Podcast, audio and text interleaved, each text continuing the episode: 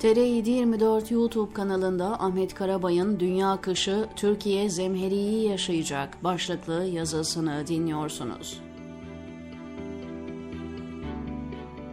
Dünyada genel bir ekonomik sorun var. Borç problemi bunun ilk sırasında yer alıyor. Bu tablo başta borçlu ülkeleri etkilediği gibi borç verenleri de etkileyecek. Türkiye gibi kasası boşalmış ülkeleri etkilemesi ise öngörülerin çok ötesinde olacağı benziyor. Geçtiğimiz günlerde Almanya'da Küresel Borç İzleme 2022 raporu yayınlandı. Bu raporun söz konusu merkezin son yıllarda yayınladığı en karamsar tablo olduğu belirtiliyor. Yayınlanan rapora göre dünyada 135 ülke borçlanma krizinin eşiğinde veya içine düşmüş durumda. Buna benzer bir uyarı ise IMF Başkanı Kristalina Georgieva'dan geldi. IMF Başkanı G20 ülkelerinin Temmuz ayı toplantısında dünyadaki tablonun bugüne kadar görülmemiş bir belirsizlikte olduğuna dikkat çekti. Covid-19 salgını sırasında başta gelişmiş ülkeler olmak üzere her ülke imkanı nispetinde piyasaya para pompaladı. Toplumları rahatlatma çabası olarak görülen bu adım, gıdadan enerjiye pek çok alanda istikrarı olumsuz yönde etkiledi. Ardından gelen Ukrayna Savaşı, pandemi sırasında sarsılan dengelerin yerle bir olmasına neden oldu. Pandemiyle bastırılan talepte patlamanın yaşandığı bir sırada gelen Ukrayna Savaşı, dünyanın geleceğini öngörülenden daha fazla etkileyecek başını alıp giden enflasyona karşı merkez bankaları faiz silahını cesurca kullanmaya başladı. Bu tercih 40 katır mı 40 satır mı kadar iki kötü arasından yapılan bir seçim. Birinde enflasyonun alıp başını gitmesi, diğerinde ise en az enflasyon kadar riskli olan stagflasyon yaşanması demek. Başta Amerikan Merkez Bankası Fed'in faiz yükseltmesinin dünyada sürükleyici bir etkisi var. Pek çok ülke faizleri hızla yükseltti. Temmuz ayında ağır abi Avrupa Merkez Bankası da bu kervana katıldı, 50 baz puan artırdı. Bunun ortaya çıkaracağı tabloyu ekonomistler aylar önceden ortaya koydu. Para zayıf ülkelerden kaçıp ana vatanına döner. Borçlanma maliyetleri artar. Dolar ve euro gelişmekte olan ülkelerin parası karşısında değerlenir. Bu adı konulmamış bir devalüasyona neden olur. Ortaya çıkan tablo borçların çevrilememe riskini beraberinde getirir. Geçtiğimiz hafta Bloomberg'te ülkelerin borç analizlerine ilişkin bir tablo yayınlandı.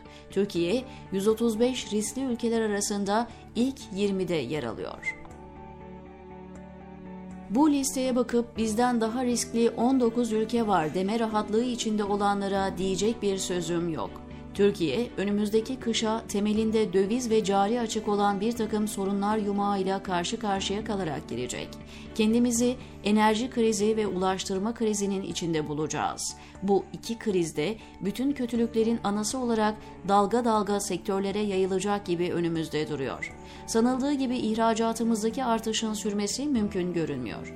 Küresel resesyon ve stagflasyon nedeniyle ortaya çıkacak tablo ihracatımızı ciddi zora sokacak. Yaz aylarında rahatlaması gereken döviz rezervlerinden eser yok. Dünya Gazetesi Genel Yayın Yönetmeni Hakan Güldağ, Merkez Bankası'nın iş dünyasına yaptıklarını net ifadelerle anlattı. Kur korumalı mevduat kafi gelmeyince rica korumalı sistem devreye sokulmuş. Dolar başta olmak üzere bütün yabancı para birimleri karşısında erimeye devam eden bir Türk lirası var.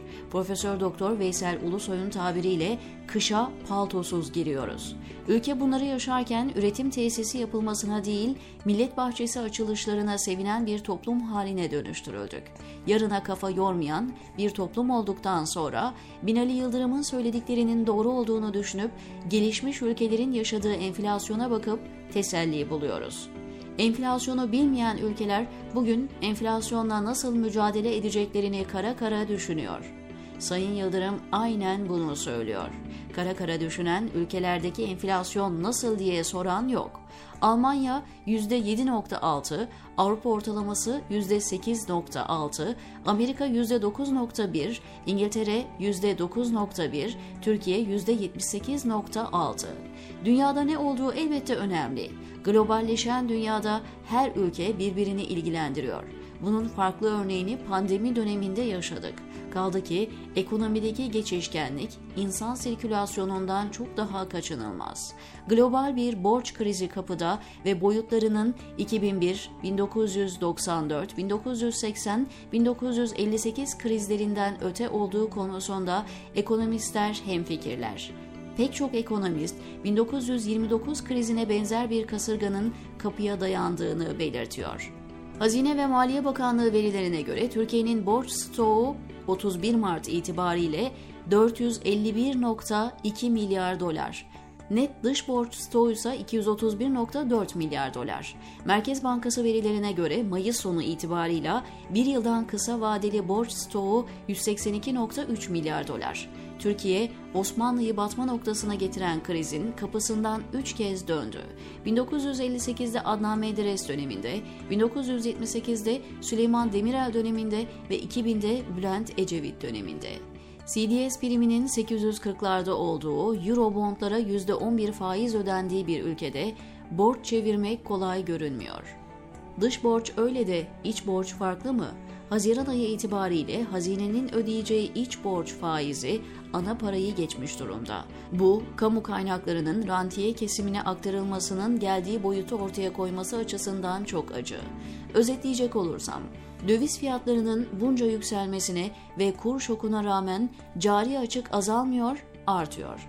Ülke yabancılar için sudan ucuz bir noktaya gelmişken hala giren ciddi bir yabancı sermaye söz konusu değil. Merkez Bankası rezervleri eksi 54 milyar dolar seviyesinde. Bütün bunlar Türkiye'nin yakın gelecekte zemheriyi yaşayacağını ortaya koymaya yeten bir tablo, diyor Ahmet Karabay, TR724'deki köşesinde.